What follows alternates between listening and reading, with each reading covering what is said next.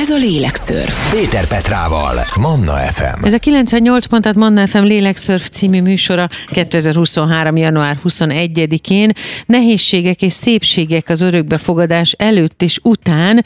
Erről fogunk beszélgetni a mai Lélekszörf két órájában. A vendégem Kis Zsófi, klinikai szakpszichológus, az Ágacska Alapítvány munkatársa. Zsófi, köszönöm, hogy velünk vagy. Nagyon szívesen köszönöm a megkeresést, Petra, és szeretettel köszöntöm a hallgatókat.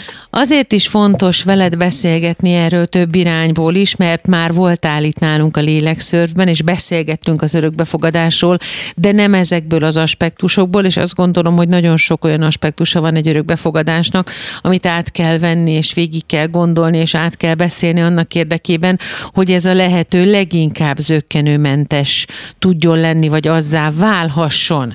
És te is gyakorló örökbefogadó szülő vagy, nálatok ez hogyan kezdődött? Mik voltak az örökbefogadás előtt, mert ebben az első órában erről beszélünk, a nehézségek és a szépségek? Nálunk konkrétan az volt a nehéz, hogy volt már akkor egy vérszerinti kislányunk, és nem szeretett volna összejönni a testvér, mi pedig nagyon szerettünk volna testvért, és ráadásul úgy, hogy ne legyen nagyon nagy a korkülönbség.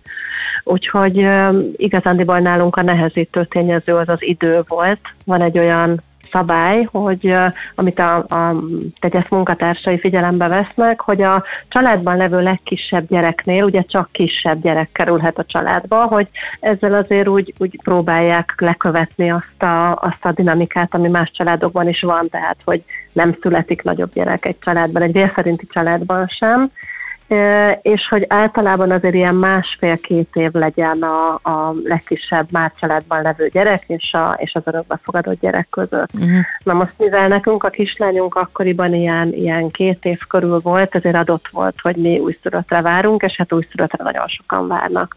Ugye nálunk ez volt így a legnehezebb, hogy akkor ö, legyen is tesó, minél gyorsabban legyen tesó, ne fussunk ki az időből, de hát közben meg azért a, a, az életkorra is figyelnünk kellett, és, és igazán én azt gondolom, hogyha most így kicsit tőlem elszakadva általánosabban gondolkodunk, hogy hogy az, hogy én kellő önismerettel rendelkezzem, és tudjam azt magamról, hogy mit tudok elfogadni, mivel tudok boldog lenni, az egy nagyon fontos dolog, és ezt nem írhatja fölül semmi. Tehát nem írhatja fölül azt, hogy de én már nagyon akarok gyereket, nem írhatja fölül azt, hogy én milyen korú gyereket szeretnék. Nagyobb, legyen gyere, nagyobb gyerek, mert akkor az gyorsabban érkezik, nem lesz jó.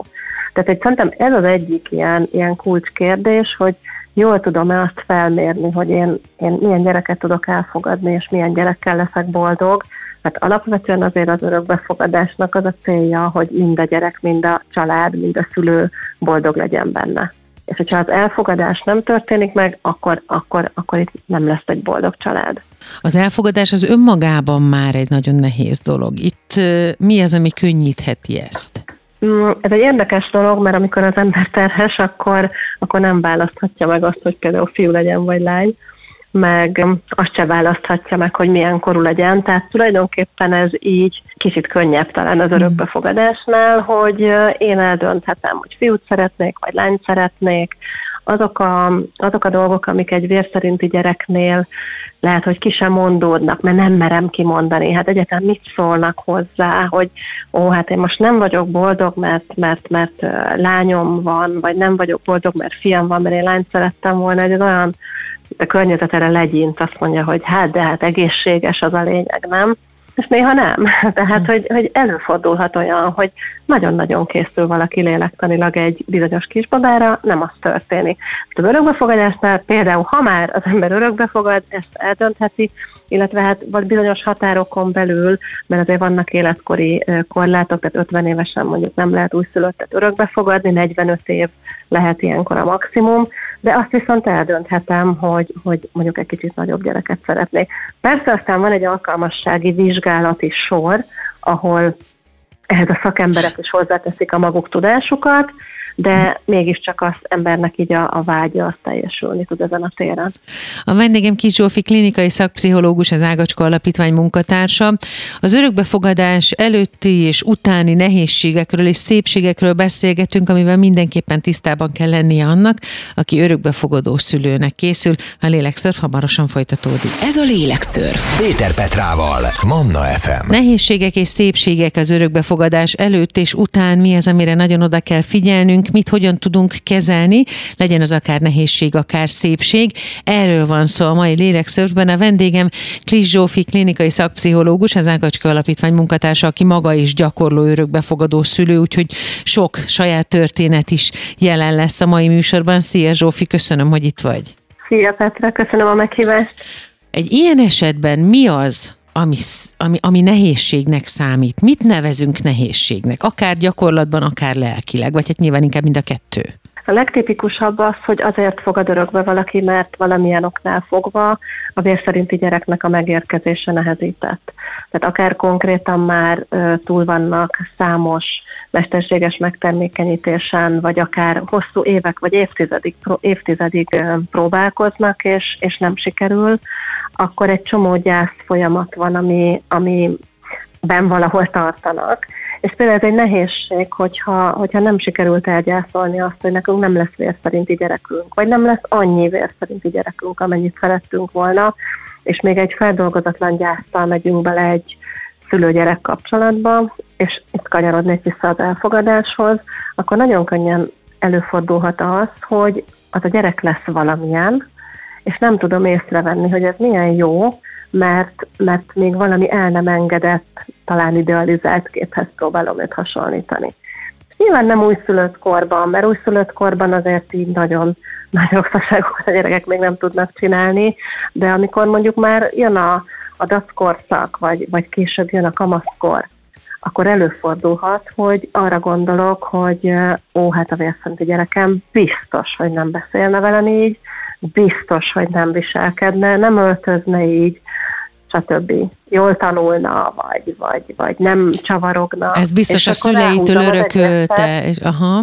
Lehet, hogy a vérszerinti, gyere, vérszerinti szülőtől örökölte, és hát igazándiból itt ütközik ki az, ami ilyen búvópatakként ott volt, hogy, hogy nem, még nem sikerült elfogadnom azt, hogy nekem örökbefogadott gyerekem lesz, még mindig jászolom valahol a, a vérszerintét, és, és ez nagyon erős gátja tud lenni akkor a kötődésnek és a szülő-gyerek kapcsolatnak. Valaki, aki mondjuk nem gyakorlott az önismeretben, vagy nem jár még terápiába, pedig az ajánlott egyébként örökbefogadás előtt mindenképpen a leendő szülőknek, az honnan tudja, hogy ő túl van ezen, hogy ő elgyász megválaszolta már azt, hogy nem lehet vérszerinti gyereke? Van egy tanfolyam, ugye az örökbefogadásra felkészítő tanfolyam, ez egy 40 órás, sorstársakkal együtt ülünk ott, akiknek szintén különböző nehézségek voltak az életükben, nem lehetett vérszerinti gyereke, és szerintem ott is, amilyen témák érintődnek, amik témák följönnek, és közben úgy érzem, hogy ú, ezen még nagyon nem vagyok túl, akár nagyon intenzív a reakcióm, elsírom magam, nem tudom abba hagyni. Lehet, hogy ott jövök rá, és hát azért a szakemberek ilyenkor jelezni is szokták, hogy talán itt van még valami fajta elakadás, amin dolgozni lehetne. Nyilvánvalóan a veszteség feldolgozása az nem úgy történik, hogy hétfőn, kedden és szerdán még nem dolgoztam fel, csütörtökre pedig ez így eltűnik hanem, hanem ezek fokozatok, és hogy nem, nem, nem elfelejteni kell a veszteségünket. Az, hogy már lehet, hogy örökbefogadó szülő vagyok, már megvan az a számú gyerek, akire én készültem, akinek a szívembe helye volt, őt meglátok egy terhes kismamát, és úgy kenybe lábad a szemem, mert, mert ez nekem mondjuk kimaradt. Na, ez még nem jelenti azt, hogy nincs feldolgozva a veszteség. De az, hogyha, hogyha ilyenkor bármi gond történik, arra gondolok, hogy persze már nem én szültem, vagy még mindig nem tudok a terhes barátnőimmel találkozni. Tehát nagyon intenzív a reakcióm ezekre a helyzetekre, akkor ez azért azt jelzi, hogy, hogy, hogy valami elakadás történt a gyász folyamatban. Tehát a reakciók intenzitása és gyakorisága azért az egy intőjel lehet, hogyha, hogyha ez még kérdés számomra, hogy hol tartok a veszteségfeldolgozásban. Mernek erről beszélni a leendő vagy már örökbefogadó szülők? nem szégyelik magukat ezért, mert nagyon sokszor szerintem ez nagy probléma szokott lenni, hogy rosszul érzik magukat, vagy esetleg szégyelik magukat ezért. A környezetnek a reakciói érdekesek ilyenkor, hogy például azt mondják, sokan beszámolnak róla, hogy azt mondja a környezet, hogy jaj, hát örökbe fogadtok, nagyon szuper, és akkor utána majd megérkezik a saját gyerek. Hát, hogyha ilyen a környezet, hogy még mindig sajátnak gyakorlatilag a vér szerint itt tekinti, akkor, akkor azért érthető, hogy, hogy, a, hogy az örökbefogadó szülőkben van egyfajta ilyen vagy lehet egyfajta ilyen szégyellősség, vagy, vagy ezt a vágyat, hogy az igazi gyerek, a saját gyerek, az tényleg a vér szerinti. Tehát erre azért ráerősít. Tehát um, azért a tanfolyamon szoktunk arról beszélni, és szerintem azért is jó, hogyha örökbefogadó szülők tudnak így kapcsolatba kerülni a leendő örökbefogadókkal, hogy, hogy de, hogy ez is saját gyerek van a vérszerinti gyerek, meg a, van az örökbefogadott gyerek, hm. mind a kettő saját gyerek, és az meg egy irreális elvárás, és aki azért megy bele a folyamatba esetleg, hogy akkor majd most örökbefogadok, hogy utána legyen vérszerinti gyerekem, az egy borzasztóan rossz motiváció. Itt egyetlen egy jó motiváció van, hogy én gyereket szeretnék. A mai lélekszörfben az örökbefogadás előtt és utáni szépségekről és nehézségekről beszélünk, és kitérünk még a környezetre is, mert egyre többen szerencsére lesznek olyan embernek a környezetében, vagy családtagjaiként lesznek jelen valakinek az életében, aki örökbefogadott gyerek, vagy aki örökbefogad egy gyermeket. Erről beszélgetünk hamarosan tovább, a lélekszörf mindjárt folytatódik. Ez a lélekszörf. Péter Petrával, Manna FM. Nehézségek és szépségek az örökbefogadás előtt és után a vendégem Kis Zsófi klinikai szakpszichológus, az Ágacska Alapítvány munkatársa, aki maga is gyakorló örökbefogadó szülő, és már erről beszélgettünk is, mesélt is nekünk saját történeteket Zsófi, de az még egy kicsit szerintem egy kis részletezést vagy szétszálazást mindenképpen megérdemel, hogy a környezetünk hogy áll ehhez hozzá, hiszen egyre többen vagyunk környezete, vagy egyre többen leszünk a környezetében olyanoknak, akik örökbe fogadtak, és nekünk még akár, hogyha távolabbi rokonok vagy ismerősök, barátok vagyunk is, érdemes elgondolkodni azon, hogy mi hogyan állunk ehhez hozzá. Tudjuk-e kezelni ebből a szempontból a környezetünket, és ha igen, hogyan? Mint egy hagymának a kis héjai, ugye úgy ö, helyezkedünk el a kisebb-nagyobb társadalmi közegünkben, szociális közegünkben. Ugye a legközvetlenebb kapcsolatban általában a nagyszülőkkel, testvérekkel vagyunk. Tehát ez az a kör, ahol mindenféleképpen nagyon fontos az, hogy nyíltan és kendőzetlenül beszéljünk arról, hogy mire készülünk, hogy örökbe szeretnénk fogadni gyereket. Fontos, hogy őket edukáljuk, akár tényleg a szóhasználattal, vagy megfogalmazhassanak olyan félelmeket, amik lehet, hogy bennünk is megfogalmazódtak az elején, csak azóta tanfolyamon vettünk részt, meg elolvastunk e, irodalmakat ezzel kapcsolatban, és lehet, hogy ez már tudott bennünk oldódni, de a nagyszülőkben meg mondjuk nem. Mondjuk mondok egy ilyen példát, ami egy előtt gyakori félelem, hogy majd a vér szerinti anya megkeresi a gyereket, és akkor magához édesgeti, és elveszítjük a gyerekünket. Hát erről azért a tanfolyamon nagyon sok szó sok, szokott esni, hogy ez nem így működik, és, és hát erről, erről sokat beszélgetünk, de a nagyszülő még mindig félhetettől.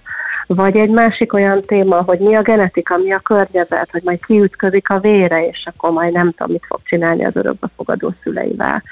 Tehát nagyon fontos szerintem tényleg az, hogy, hogy ne azonnal megsértődjünk, megbántódjunk azokon az esetleg lehet, hogy bántónak tűnő kérdéseken, amit nem biztos, hogy bántásból tesznek fel, hanem, hanem tudatlanságból. Biztos, hogy mindenkinek van olyan terület az életében, amiről keveset tud, és ez mondjuk lehet, hogy pont egy ilyen dolog a, a környezetünk számára. Aztán, ha lépünk egyet még tovább a, a szoros család, meg a, meg a legszorosabb barátok után, akkor a tágabb család. Hát itt már azért ritkábbak a, a találkozások, általában kevésbé számít a vélemény. Az azért egy nagyon fontos alapvetés, hogy a gyerek füle hallatára nem hangozhat el semmi olyan, ami a gyermeket sérti se a származásával kapcsolatban, se az örökbefogadottságával kapcsolatban. Ott a szülőknek nagyon keményen le kell fektetni azokat a határokat, hogy ha mondjuk egy akár távoli nagynéni olyanokat mond, ami a gyerek számára sértő, akkor vele nem fogunk találkozni. Nyilván először elővesszük, és próbálunk vele is elbeszélgetni, meg megkérjük arra, hogy ezeket a megjegyzéseket mondjuk ne tegye meg, de a gyerek érdeke az első, és hogyha nem egy nagyon közeli, szoros családtagról van szó, akkor lehet, hogy bizony, ahogy esetleg a baráti is, megszelektálódik, mert nem biztos, hogy mindenki el tudja azt fogadni, hogy mi örökbe fogadunk, hát ugyanez lehet, hogy megtörténik a tágabb családban. És hát akkor még elő szokott jönni az a kérdés, hogy és a társadalom hogyan tekint, de talán ez már egy picit messzebbre vezet, hogy, mm.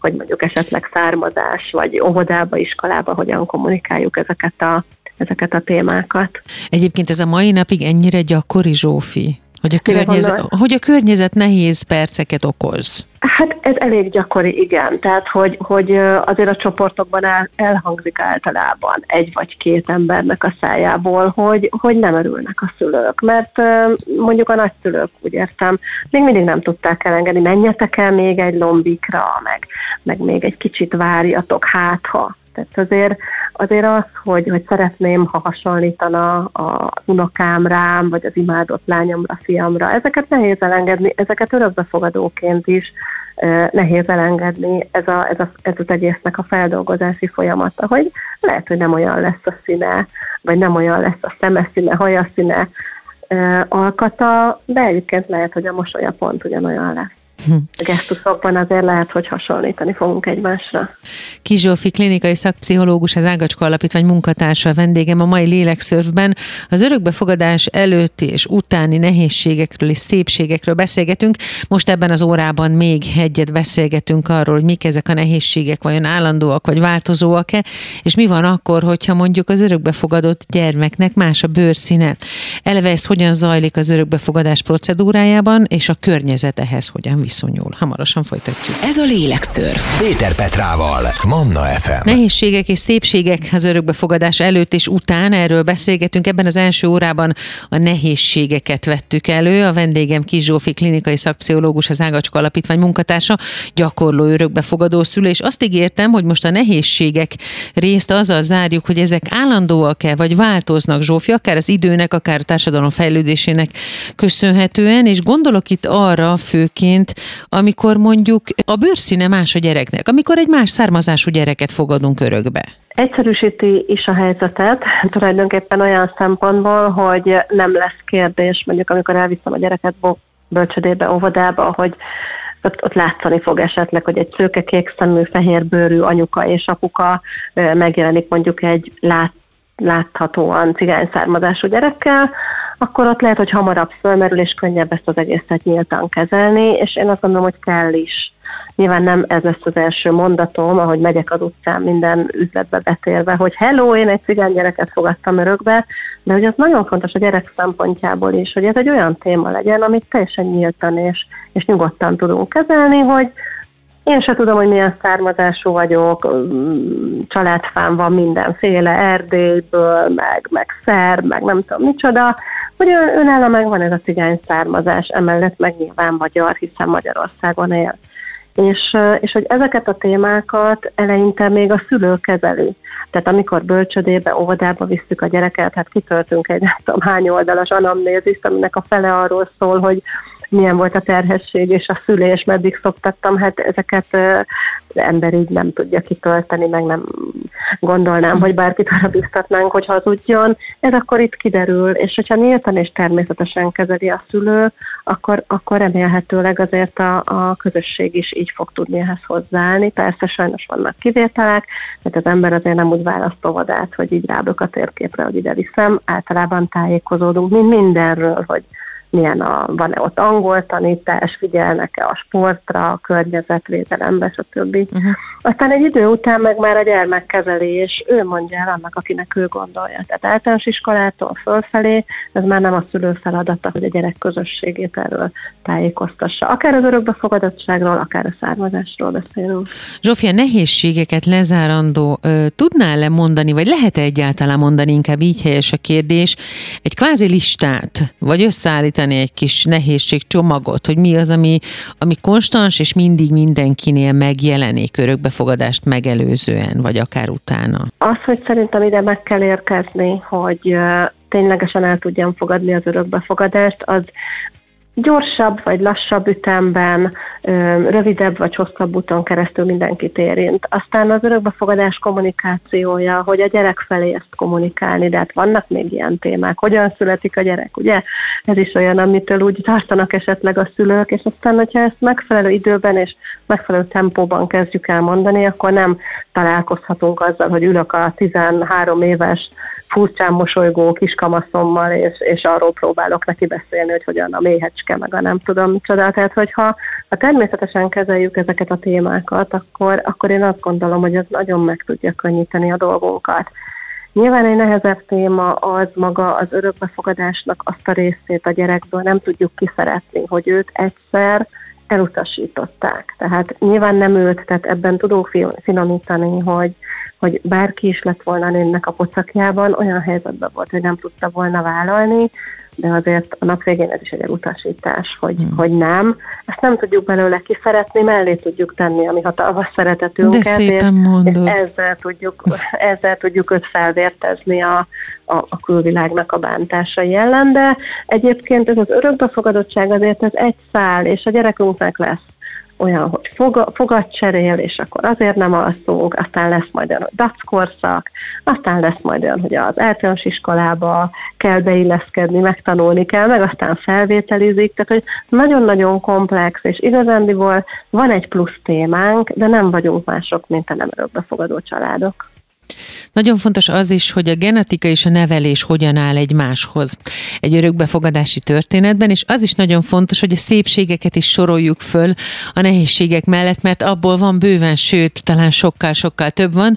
A lélekszörf következő órájában erről lesz szó az örökbefogadás előtt és utáni szépségekről. A vendégem Kis Zsófi klinikai szakpszichológus, az Ágacska Alapítvány munkatársa. A lélekszörf hamarosan folytatódik. Ez a lélekszörf. Péter Petrával, Manna FM. Ez a 98 pontat Manna FM Lélekszörf című műsora 2023. január 21-én nehézségek és szépségek az örökbefogadás előtt és után, és az első órában beszéltünk a nehézségekről, úgyhogy most jönnek a szépségek, amiből én azt gondolom, és bátran merem állítani, hogy sokkal-sokkal több van, mint nehézségből, bár abból is nyilván akad bőven, de ahogy egy gyerek mellett mindig a szépség sokkal, meg a jóság nagyobb súlyjel esik alatba, így szerintem egy örökbefogadott gyermekkel kapcsolatban is így így van, a vendégem Kis Zsófi klinikai szakpszichológus, az Ágacska Alapítvány munkatársa, gyakorló örökbefogadó szülő. Szia Zsófi, köszönöm, hogy ránk érsz. Szia Petra. Szia Petra, köszönöm a meghívást. Genetika versus nevelés. Hogyha egy örökbefogadott gyermekről beszélünk, és a szépségeket próbáljuk meg most kiemelni, akkor hogy lehet balanszírozni a kettő között? Hogy mondjuk a nehézséget lenyomja a szépsége annak, hogy ez a gyerek milyen helyes?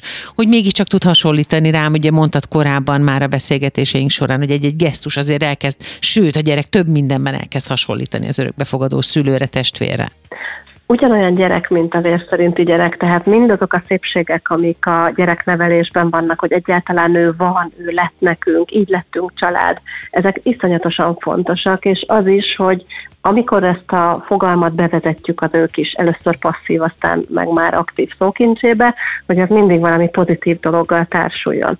Mondjuk én sem nagyon tudom elképzelni, hogy azt, hogy olyan jó, hogy örökbe fogadtunk, ezt ne egy ilyen hatalmas vigyorral a számon mondja a gyerekemnek, tehát hogy ezt a kettőt nálunk nehéz így elválasztani, hogy, hogy hát szerettünk volna valamit, és ez megtörtént, azért az alapvetően egy nagyon jó dolog, és igen, itt van ez a kis csillogó szemű csoda, Hozott valamiket genetikailag, igen, mit hozott? Hozott külső jegyeket, hát ebben nem sok beleszólásunk volt, ugye, hogy milyen színű a haja, meg a szeme, meg, meg mekkorára fog majd nőni, ez, ez genetika, ezt nem tudjuk befolyásolni. Aztán hozott egy temperamentumot.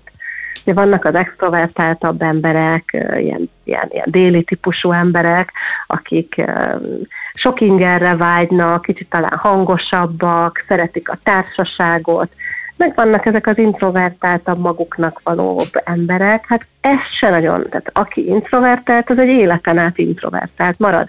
Persze meg tud tanulni így vagy úgy viselkedni helyzetekbe, de azt, hogy mennyi ingerre vágyik, és mondjuk a szabad idejében inkább becsukja az ajtót, ablakot, és csöndesen szól Vivaldi, és ő olvas, vagy nagy társasággal kirándul, közben barkobáznak, és futkosnak a kutyák jobbra-balra, és sírnak a gyerekek, meg, meg kiabálnak, szóval, hogy ez, ez, ez, azért, ez azért egy ilyen temperament, ilyen lelki alkat, megint nem nagyon változik. Aztán ami még tulajdonképpen genetika, az, hogy, az, hogy milyen esetleges betegségeket hoz magával, most nem a kanyaróra gondolok, hanem ezekre a genetikailag hordozott betegségekre vagy a hajlamokra. Vérszerinti családokban is természetes módon nálunk, a mi családunkban különböző ilyen ortopédiai dolgok öröklődnek, mindenkinek porckopása lesz előbb-utóbb fája a gerince, aztán a rövidlátás is öröklődik. Hát ő nem az én genetikámat hozza, hoz valami genetikát, sokkal jobb a foga, mint bárkinek nálunk a, a vérszerinti ágon, másban meg, meg lehet, hogy mást hoz. Nyilván, ha ezek kiderülnek, akkor, akkor mint környezet tudok erre odafigyelni, ha, ha tudom azt, hogy esetleg ő mondjuk a, tényleg a vérszerinti szülőknél mondjuk diabétesz van, akkor már még sokkal korábban és még jobban odafigyelek arra, hogy, hogy mondjuk mi tehet. De alapvetően átírni, kicserélni a genetikáját nem fogom tudni, és a negyedik dolog pedig a képességek, készségek. Na ez egy óriási nagy kalap, és lehet, hogy mi mindannyian borzasztó jól sakkozunk, és megérkezik egy gyerek, akit egyáltalán nem érdekel a sakk, a lóval inkább dobálni szeret egy ilyen, nem tudom, táblára, hogy hát ha ott marad, viszont muzikális olyan füle van, mint senkinek a családban, vagy olyan kézügyessége van, vagy imád futni, miközben mi nem vagyunk különösebben sportosak. Tehát, hogy, hogy tényleg azt kell felmérni, hogy minden gyerekben van jó, és hogyha, hogyha a vérszent családban ezt így bizonyos dolgokra fókuszálunk, akkor ezt a, ezt a blendét érdemes kinyitni, hogy vannak még más csodálatos dolgok is, meg kell találni az örökbefogadott gyermekünknél is, hogy, hogy miben jó ő. Fantasztikus dolgok jönnek még ebben a mai lélekszörvben. A vendégem Kis Zsófi, klinikai szakpszichológus, az Ágacska Alapítvány munkatársa. Az örökbefogadás előtti és utáni nehézségekről és szépségekről beszélgetünk. Ebben az órában már csak a szépségek maradtak. Úgyhogy arról is szó lesz még egy teljesen banális kérdés, de biztos vagyok benne, hogy a legfantasztikusabb élménybeli és érzésbeli válaszokat kapom majd, hogy mit ad az örökbefogadás. Innen folytatjuk. Ez a lélekszörf. Péter Petrával, Manna FM. Az örökbefogadás adás előtt és utáni nehézségek és szépségek, a nehézségeket már megbeszéltük. Itt vannak a szépségek, ez az óra erről szól, és ígértem, hogy arról beszélgetünk tovább, ami egy banális kérdésnek hangzik, de szerintem a legszebb, legbiztatóbb válaszok erre a kérdésre érkezhetnek. Mit ad az örökbefogadás? Mit ad a szülőknek, a családnak, és mit ad annak a gyereknek, aki rátalál? Egy családra a vendégem Kis Zsófi, klinikai szakpszichológus, az Ágacska Alapítvány munkatársa, gyakorló örökbefogadás örökbefogadó szülő. No, mit ad az örökbefogadás, Zsófi? Igen, hát adja azt, hogy lesz egy gyerekünk, illetve annak a gyereknek lesz egy családja. És az előbbi gondolatsorra még egy piacra visszatérve, uh-huh. hogy ugye beszéltünk arról, hogy mi mindent határoz meg a genetika, és innentől kezdve pedig milyen kapálya. Tehát az, hogy annak a gyereknek mi lesz fontos, milyen értékek mentén éli, éli az életét, tehát az ő, ő viselkedése, értékrendje, hogy mi fogja érdekelni, mit fog szeretni, ehhez meg mi hozzá tudjuk tenni azt a hatalmas eszköztárat, ami, amivel rendelkezünk, és, és mutassunk meg neki mindent, nyilván majd ebből válogatni fog a saját temperamentuma alapján, de hogy attól nem szabad félni, hogy majd nem lesz empatikus, mert a, mert a genetikája az, hogy ő nem empatikus, nem, hát erre mi tanítjuk meg őt. Mi tanítjuk meg őt kötődni. Az élet most nyilván, hogy a kisebb gyerek örökbefogadásáról beszélgetünk, akkor, akkor ott, ott van három-négy évünk, hogy kialakuljon ez a, ez a kapocs, és tulajdonképpen teljesen ugyanúgy fog működni minden köztünk, mint hogyha vér szerinti lenne. Időnként uh, mi szoktunk el az örökbefogadás témáról beszélgetni a, a kisfiammal, ja, hogy utoljára mhm. most ott igen, utoljára úgy, úgy karácsony körül egyszer csak úgy megkérdeztem tőle, hogy, hogy, hogy egyébként te majd megkeresed a nénit, ha, ha nagy leszel. Azt mondja nekem, a néni az a néni, akinek a poszakjából születtél így rövidítve. Azt mondja, hogy igen, de előbb a Ronaldot. Tehát, hogy most ő ugye ebben a focista és foci mániában van, és hogy előbb azért a Ronaldot, de persze majd a nénit is. Tehát, hogy ő egy, egy átlagos gyerek, akit érdekel a foci, gyűjti a focis matricákat, meg kártyákat, meg a, van meze, meg jár focira, és hogy egyébként meg van tényleg ez a, ez a plusz téma, ez egy, ez egy anya-gyerek kapcsolat, tehát amikor ő reggel hozzám bújik, és meg ilyen félálomban átölel, én akkor nem arra szoktam gondolni, hogy na, az örökbefogadott gyerekem is felébredt, hanem hogy az én gyerekem, akire én vágytam, és aki, aki, akitől tulajdonképpen ez a család így, így lett teljes, mert, mert mi két gyerekben gondolkodtunk. Hogyan hogyan tudtátok elmondani neki, csak egy pillanatra még visszakapcsolódva a nénire? Hogy jött ez? Mikor jött el az ideje? Mert hogy ez is igazából azt gondolom az ember, hogy a nehézségek közé tartozik, miközben szerintem egy örömteli dolog, amikor ezt tisztázni lehet a gyerekkel. Annyira kicsi korban ö, kezdtük el mi ezt a témát, hogy nem fogom neked tudni megmondani, hogy melyik volt az a pillanat. A legelső lépés az az, hogy még a beszélni sem tudó gyerek nek időnként mondjuk el ezeket a dolgokat, hogy tulajdonképpen nekünk könnyebb legyen hogy pelenkáztam át, és akkor mondtam, hogy annyira jó, hogy örökbe fogadtunk, úgy imádlak. És akkor így ennyi. Tehát, hogy azt is mondhattam volna, hogy, hogy, hogy de jó, hogy megszültelek, úgy szeretlek. Tehát, hogy mm. egyszerűen csak, csak annyi, hogy hangozzon el az örökbefogadás. És aztán, aztán úgy egyszer csak ö, három éves korig azt szoktuk javasolni, hogy azért teljen meg ez olyan szempontból tartalommal, hogy az örökbefogadás azt jelenti, hogy nem abban a családban élsz, tehát nem, nem az, a, az az anyukád, akinek a pocakjában voltál. Hogy most ezt pontosan melyik pillanatban mondtuk el, vagy milyen helyzetben, ezt nem tudom. De ő ez hogy olyan, fogadta? mindig is tudta volna. Aha hogy, fogadja egy fél éves, hogy tehát ez, ez olyan, mint amikor egyszer csak megtudja, hogy az, hogy ez így lámpa, vagy, vagy hogy mi Vagy hogy ő egy kisfiú, vagy, vagy egy kislány. Vagy hogy ő egy kisfiú, Aha. vagy mi a neve. Igen, igen, Aha. pontosan. És aztán úgy egyszer csak, amikor az ember ezt így mondja, mondja, mondja, onnan fogom tudni, hogy tényleg átment, hogy visszakérdez, és akkor megkérdezi, hogy milyen színű haja volt a néninek és akkor pontosan tudom, hogy nem a szomszédnéniről volt szó. Uh-huh. Hát én ugye nem találkoztam vele, de miután a, a kisfiamnak fekete haja van, én feltételezem, hogy neki is fekete haja van, és mondtam neki, hogy hát én úgy képzelem, hogy biztos ugyanolyan gyönyörű fekete haja van, mint neked. Tehát, hogy valami információra ő kíváncsi, és hát annyit, amennyit tudok, annyit, annyit hozzáteszek, és, és pozitív keretben. És az, hogy az én viszonyulásom az ő szerinti anyukájához milyen, az megint egy fontos dolog. Nem szabad negatívan beszélni róla, ez szerintem elég egyértelmű, hogy neki azért az identitásának egy fontos alkotó része, de nem is szabad túl idealizálni, hogy ő volt a világ legcsodálatosabb, leggyönyörűbb anyukája, aki téged annyira szeretett, és minden áron, tehát hogy nem mondjunk olyat, amiről nincs információnk, és nem szabad túl idealizálni, mert, mert akkor megint csak egy hamis képet festünk a világról. Én úgy fogalmaztam, hogy, hogy valamilyen oknál fogva ez a néni téged nem tudott felnevelni, és a legjobbat tette azzal, hogy lemondott a nevelésedről, mert így kerülhettél hozzánk, itt most megint vigyorgott.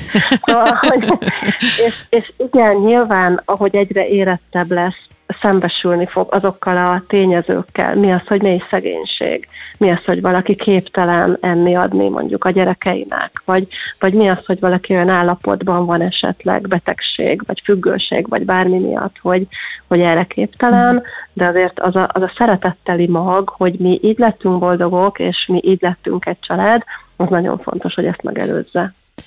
Az örökbefogadás előtt és utáni szépségekről és nehézségekről beszélgetünk. Ebben az órában már csak a szépségek maradtak, bár a nehézségek sem olyan vészes nehézségek. Azt gondolom, hogy ha valaki elhatározza magát, akkor tisztában van ezekkel, de hogy mik a részletei még ezeknek a szép dolgoknak, arról még beszélgetek vendégemmel Kis Zsófi klinikai szakpszichológussal, az Ágacska Alapítvány munkatársával. A Lélekszörf hamarosan folytatódik. Ez a Lélekszörf. Péter Petrával, Manna FM. Az örökbefogadás előtt és utáni szépség szépségek és nehézségek, most már a nehézségeket átbeszéltük, most sorjázzuk a szépségeket, amitől az embernek örül és vidám a lelke, beszéltünk már nagyon sok mindenről, ami fontos ezzel kapcsolatban. Nem beszéltünk még részletesen arról, Zsófi, hogy a testvéreknek micsoda öröme van abban, hogyha kapnak egy örökbefogadott testvért, és ráadásul ez nálatok szintén egy saját sztori is, ami te, mint gyakorló örökbefogadó szülő el tudsz nekünk mesélni?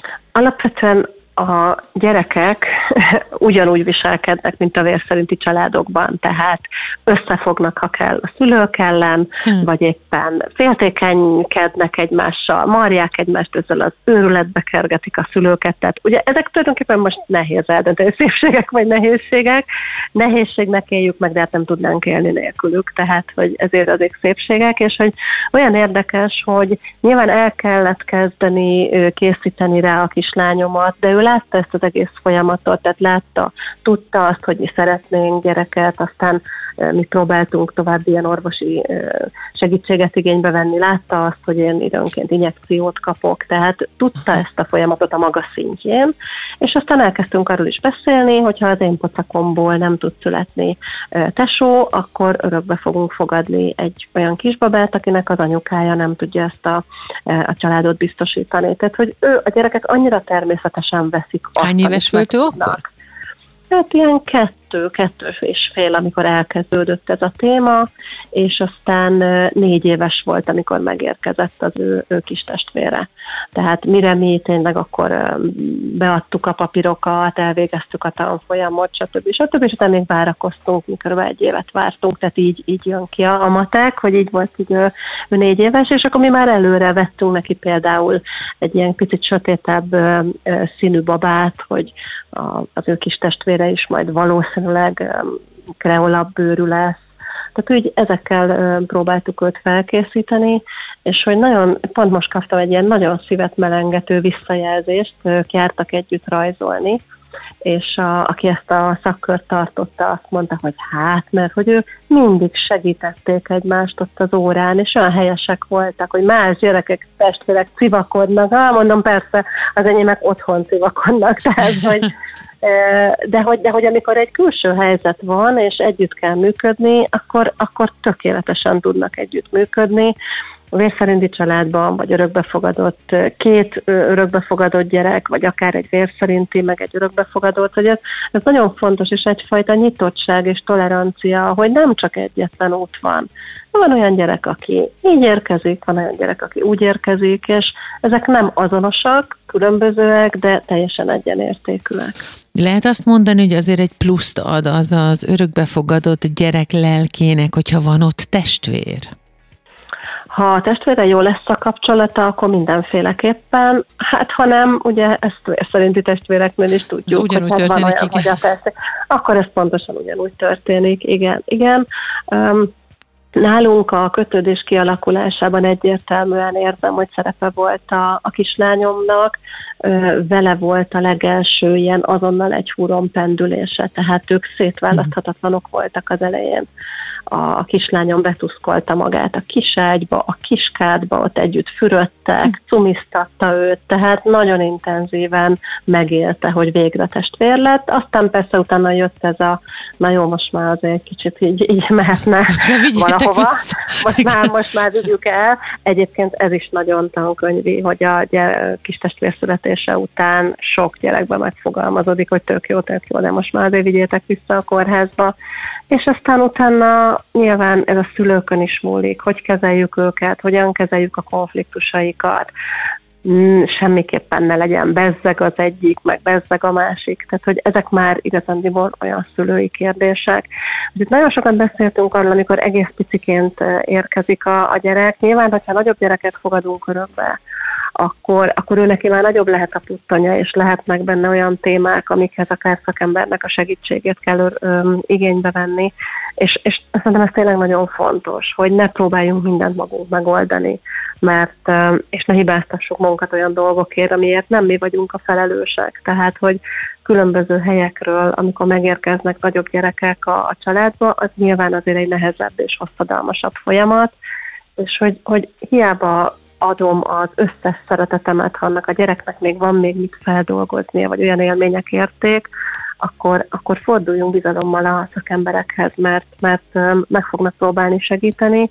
Illetve még egy fontos dolog, hogy, hogy érdemes a, olyan családokkal kapcsolatot tartani, vagy akár az Ágacskánál is vannak ilyen örökbefogadott gyerekek számára szervezett pszichodráma csoportok, amik, amik azt fogják nyújtani pluszban a gyereknek, hogy más örökbefogadott gyerekekkel is találkozhat és ezáltal ez az esetleg én más vagyok, vagy, vagy én, én, én miért különbözöm az osztálytársaimtól, vagy a csoporttársaimtól, ebben azért ő kap egy plusz támogatást és segítséget. A mai lélekszörfben a vendégem Kis Zsófi klinikai szakpszichológus, az Ágacska Alapítvány munkatársa az örökbefogadás előtti és utáni szépségekről beszélgetünk ebben az órában, és még egy nagyon fontos kérdés maradt, hogyan induljon el az, aki örökbefogadna. Erről lesz szó, hamarosan folytatjuk. Ez a lélekszörf. Péter Petrával, Manna FM. Az örökbefogadást megelőző és az azt követő nehézségek és szépségek, a nehézségeket már átbeszéltük és megbeszéltük, a szépségekről van szó ebben az órában, és ígértem, hogy azt még megbeszéljük vendégemmel, Kizsófi klinikai szakpszichológussal, az Ágacska Alapítvány munkatársával, és egyébként nem mellékesen gyakorló örökbefogadó szülővel, hogy mit tegyen az, hogyan induljon el az, aki örökbefogadna? Mire figyeljen? Most a folyamatra gondolsz, akkor mindenkinek először fel kell vennie a kapcsolatot a, a lakóhely szerint uh-huh. Mhm. egyesszel, tehát a gyermekvédelmi szakszolgálattal, betelefonál, és akkor ott kap egy időpontot, ahol egy kapcsolattartóval először is átbeszélik ezt az egész folyamatot, és tájékoztatni fogja ennek a folyamatnak az alkalmassági határozat megszerzéséhez vezető útnak a, a lépéseiről. Tehát ez uh-huh. így a hivatalos része. És lelkileg? Eközben, így van, eközben közben pedig én azt gondolom, hogy tényleg egy kicsit úgy, úgy érdemes magunkban nézni, hogy hol tartunk ebben a folyamatban. Én azt szoktam mondani például azoknak, akik hozzám fordulnak, hogy, hogy képzeljék el magukat, hogy van egy gyerekük. Csukják be a szemüket, képzeljék el, és mondják el, hogy ez milyen. És például, aki ilyenkor egy pici babával képzeli el magát, akit ringat, meg uh, ugye, tumisztatja, altatja, az, az, az lehet, hogy tulajdonképpen még egy icipici babára vágyik, aki, aki azt mondja, hogy hú, ott focizunk és, és legózunk, ő lehet, hogy már e, nyitottabb egy nagyobb gyerekre is. Tehát, hogy a, itt tényleg így a vágyak mentén, hogy, hogy mi az, ami igazán boldoggá tenne engem, és hát ugye figyelembe kell venni a páromat is, hogyha nem egyedülállóként fogadok örökbe, hogy őt mi tenné boldoggá. És hogyha mondjuk nekem tulajdonképpen teljesen mindegy, hogy nullától háromig mekkora, de a párom ő, ő azért a nulla egy évesnél nagyobbat nem tud elképzelni, akkor a szűkebb keresztmetet, akkor nulla egy éves gyerekre érdemes beadni ezt a, ezt a, a hmm. kér, kérvényt, és, és hát találkozni örökbefogadó családokkal, beszélgetni, olvasni a témáról, és ami megérint, akkor, akkor annak egy picit jobban utána menni.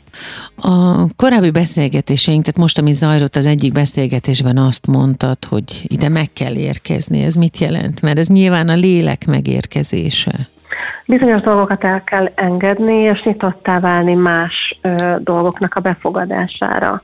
Ö, nekem van egy szőkekék szemű férjem, és ö, én is hasonló tónusokkal rendelkezem, azért az nagyon egyértelmű volt, hogy nekünk nem igen lesz kreol fekete szemű gyerekünk, és én erre úgy gondolok, mint egy pluszra, hogy én nekem nagyon-nagyon tetszenek a, a déli gyerekek, és uh, soha az életben nem tudtunk volna egy ilyen kis mackót összehozni.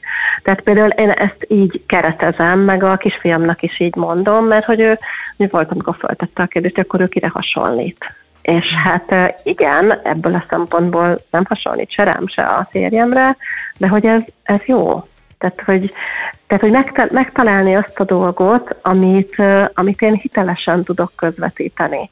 Hogy miért jó számomra ez az örökbefogadás. Hát ha semmi jót nem találok benne, akkor nem szabad örökbefogadni.